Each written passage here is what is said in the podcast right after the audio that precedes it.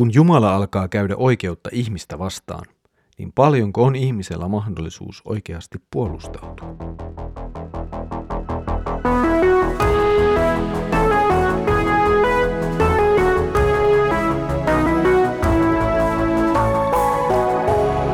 Kirjoitusten pauloissa. Tervetuloa taas mukaan Kirjoitusten pauloissa Raamattu-podcastin pariin.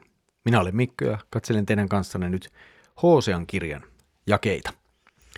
Edellisellä kerralla näimme, miten Hosean avioliitto on vertauskuva Jumalan rakkaudesta ja toiminnasta Israelin kansaa ja myös meitä kohtaan.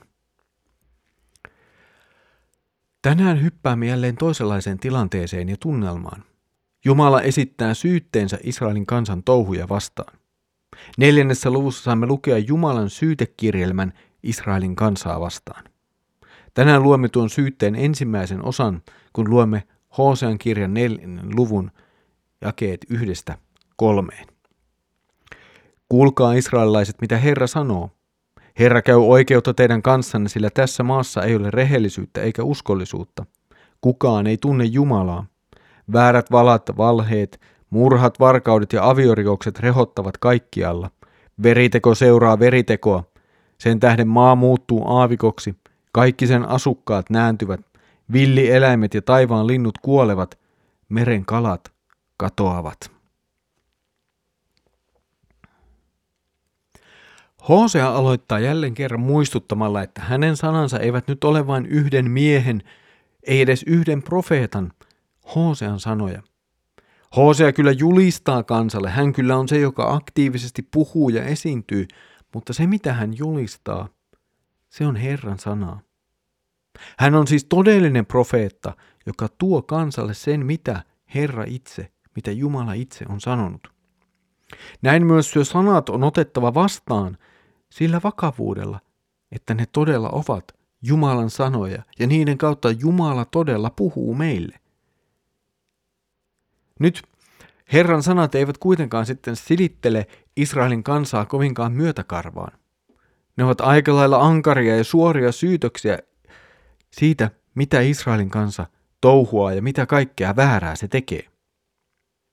Ensimmäiset syytökset koskevat rehellisyyttä, uskollisuutta ja Jumalan tuntemista. Erityisesti uskollisuus ja Jumalan tunteminen ovat toistuvia teemoja Hosea julistuksessa. Uskollisuus viittaa elämiseen liitossa, jonka Jumala on tehnyt kansan kanssa. Nyt kuitenkin Herra itse syyttää kansaa uskottomuudesta tälle liitolle. Tähän liittyy myös syyte siitä, että Jumalaa ei tunneta. Kun kansa on hylännyt liiton Jumalan kanssa, se on myös hylännyt Jumalan tuntemisen. Toisaalta tämä toki toimii myös toisinpäin. Kun Jumalan tunteminen häviää, niin sen seurauksena myös uskollisuus Jumalan liitolle katoaa ja se korvataan jollakin muulla. Ja tämä on meidän hyvä huomata myös omassa elämässämme. Jos emme tunne Jumalaa, jos kadotamme yhteytemme Jumalaan, jos kadotamme ja unohdamme sen, kuka Jumala on, niin meiltä häviää myös elämä hänen yhteydessään. Myös se, että seuraisimme hänen tahtoaan. Ja myös se, että osaisimme turvautua evankeliumiin, syntien anteeksi antamukseen ja lupaukseen iankaikkisesta elämästä. Hosea nostaa myös esiin selkeitä konkreettisia Jumalan tuomitsemia asioita. Oikeastaan kyseessä on kuusi rikosta, joista kaikki mainitaan jollakin tavalla kymmenessä käskyssä. Hosea puhuu vääristä valoista, valheista, murhista, varkauksista ja aviorikoksista. Kymmenen käskyä, kymmenen sanaa on Jumalan tekemän liiton aivan ytimessä – Olemme siis aivan Jumalan tekemän liiton ehtojen ytimessä näissä sanoissa. Väärät valat, ne liittyvät Jumalan nimen käyttämiseen väärin. Valheet liittyvät väärän todistuksen antamiseen lähimmäisestä. Murhat, varkaudet ja avoirikokset ovat käskyt viidestä seitsemään. Ei mene kovin vahvasti, voisi sanoa. Jumalan kuvaus Israelin kansan elämästä on tässä kohtaa aika synkkä. Syntiä seuraa toinen synti, ja tästä seuraa rangaistus. Ja rangaistus ei ole mikään pieni näpsäisy kynsille. Nyt on tulossa täysimittainen katastrofi. Tuomio näkyy Jumalan siunauksen poistumisena ja vaihtumisena kiroukseen. Kun Jumalan siunaus poistuu, niin ei ihmiselle jää enää mahdollisuutta elää. Ja nyt tämä on Israelin kansan edessä.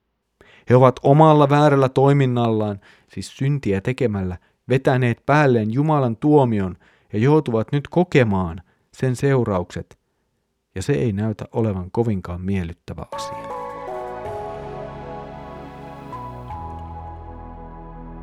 Hosea puhuu selkeistä tietyistä synneistä. Hän siis luettelee Israelin kansan tekemiä konkreettisia asioita ja syntejä. Milloin sinä olet saanut kuulla jotakin sinun synneistäsi? Niin, siis saanut. Voit pitää suurena oikeutena ja rakkautena sitä, että sinulle julistetaan Jumalan lakia, joka paljastaa myös sinun syntisi ja syyllisyytesi. Ja miksi tämä olisi sitten oikeus ja rakkaus? Eihän se ikinä tunnu kovin kivalta, että joku alkaa luetella, että sinä olet mielessäsi tehnyt aviorikoksen. Sinä olet puhunut pahaa lähimmäisestäsi. Sinä olet valehdellut. Sinä et ole suojellut toisen kunniaa. Ja niin edelleen. Miksi tämä olisi oikeus? Miten tähän liittyy rakkaus? Siinä se avain on, että ymmärrämme, mikä lain tehtävä on. Se ohjaa meidät tuntemaan syntimme.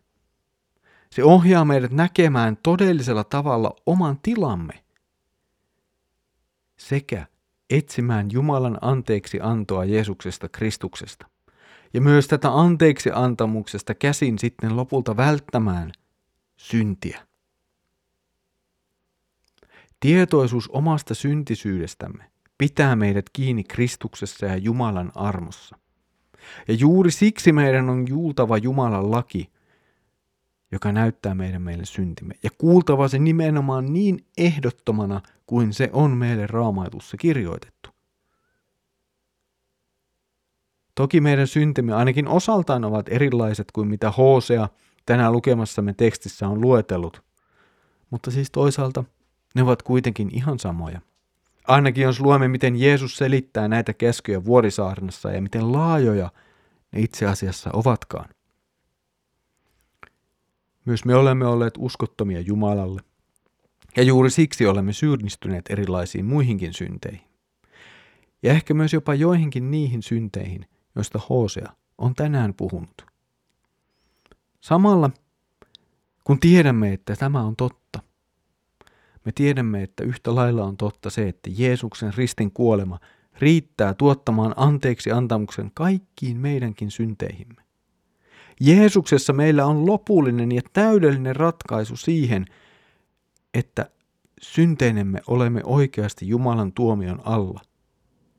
Mutta Jeesuksessa, uskossa Jeesukseen, meille annetaan meidän syntimme anteeksi niin, että me emme enää ole Jumalan tuomion alla.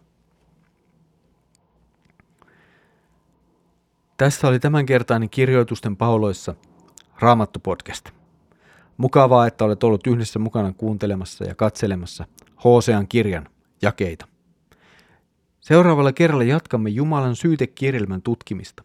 Nyt syyte kohdistuu ei vain yleisesti maahan ja kansaan, vaan kansan hengellisiin johtajiin.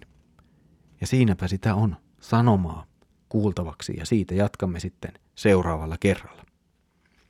Mutta nyt Herramme Jeesuksen Kristuksen armo, Isä Jumalan rakkaus ja Pyhän Hengen osallisuus olkoon sinun kanssasi.